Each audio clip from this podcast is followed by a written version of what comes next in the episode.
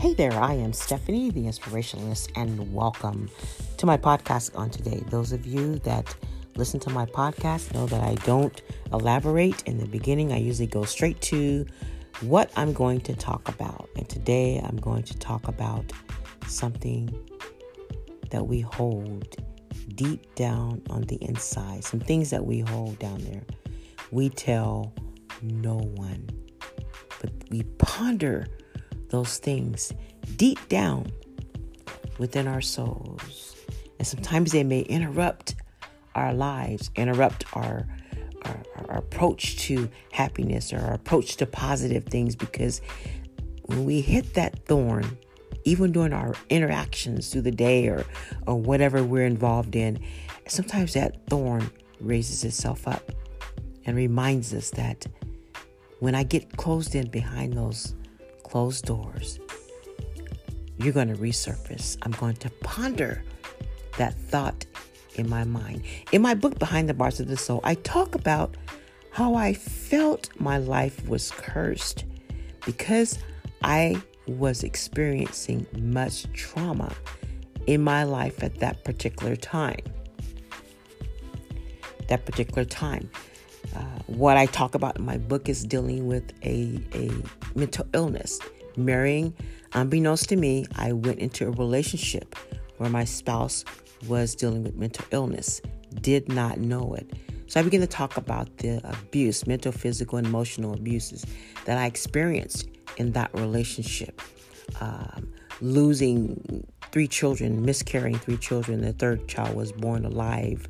Uh, I talk about that. Um, uh, I talk about violence, uh, shootings, and and and uh, uh, guns and arrest uh, that I experienced. Being in the actually going behind the prison walls. I talk about all that, all of that trauma within a matter of a few years that happened in my life, and then during the interim of that, it was church hurt. The church hurt church, I hear many people talk about church hurt. There are all types of people that come into church. You have people that come from all types of environments, all types of walks of life. They have their various reasons for coming or going to the church. Some are coming for spiritual reasons, some are coming for social reasons, some are coming for all types of reasons they're coming in there. But the intent or the motive of that church or that leader is to speak about the things of God. And so I'm thinking, as a person, you normally think that everybody comes in there with the same intent of wanting to know about God. But that's not always the case. There are people that come in there that may not have the intent, but keep coming.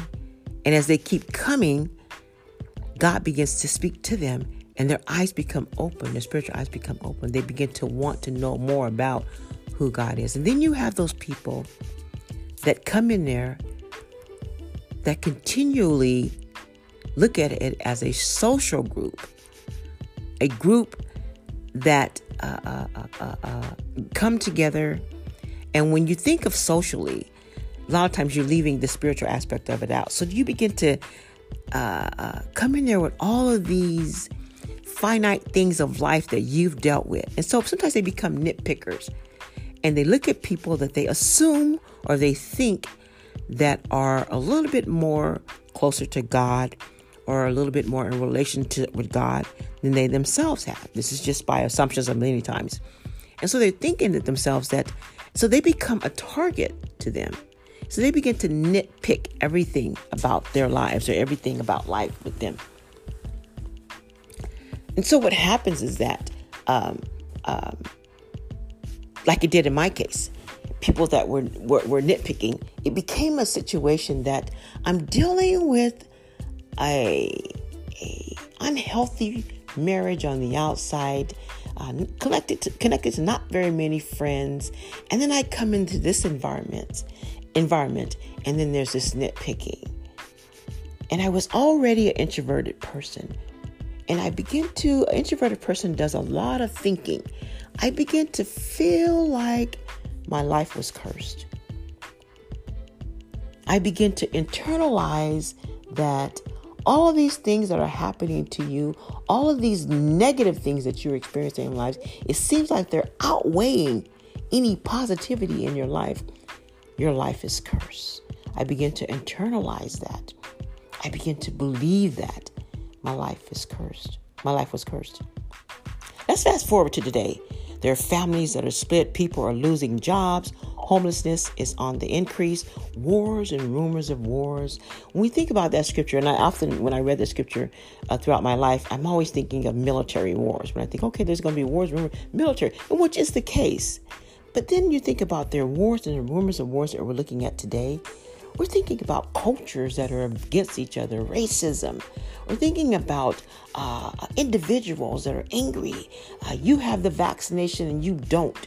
And so it becomes a war zone back and forth and it becomes rumored. You know, we hear rumored lies that are fed into people that starts wars and friction between people killing between various groups and cultures. The list continues on and on. I could just keep elaborating on this. These are situations that back you against the wall. Many of you not knowing which direction to go. And yes, you may feel life is not on your side. You might feel like I did. Your life is cursed. There's a scripture, and I've used this scripture in my book, Behind the Bars of the Soul, and Soul, I'm sorry, Behind the Bars of the Soul. And I often use this scripture in a lot of my writings. But there is a scripture which has been in my heart for months. And I pond, I've just, the scripture, oh, it's just amazing to me, the truth of this scripture. It says this it says, What person knows the thoughts and motives of a man except the man's spirit within? There are deep things that we ponder within our hearts that we tell no one. Even our closest friends, our spouse, even our leaders, our pastors, or even those that we tend to, even our therapists, even our psychotherapist, even our therapists that we have, we tell no one. That's in 1 Corinthians 2:11. It's those deep thoughts that no one knows that you ponder in your heart. Tell no one, as I did. When I thought my life was cursed, I told no one. It began to ponder in my heart back and forth. What it does is it, it, it, like I said, it begins to affect your life. And sometimes we don't see it, but it actually, it affects our life. Because every time we're in a moment that triggers or reminds us of that curse or that source of, of information that we got, uh, uh, sources or resources information that we got, or connections or people that have driven that in our life. Anytime we get to that trigger, we go back, it reminds us of that. I thought my life was cursed. But then there was a preacher who spoke into my life that I know, knew only God knew, no, knew, only that I knew that only God knew, because I had not told no one how I felt. He spoke these words into my life. During those moments of the tragedy, I was in the middle of it, the tragedy uh, of, of, of being married at that particular time. My spouse was in prison, and I was feeling like life was nothing. I had one child he said these words He says, God said, You are not cursed. When he said those words to me, I knew that only one, the only one that knew was God. That was a moment, that was a situation where I knew that God was using that moment to build my faith in Him. I'm going to leave this right here. Even the deep, mo- deep emotions, feelings, and anxiety, scattered moments, uncertainties in our lives, on the real, I'm say this on the real, know this that God is real. God knows even those deep thoughts that we tell no one. Thank you for listening to my podcast.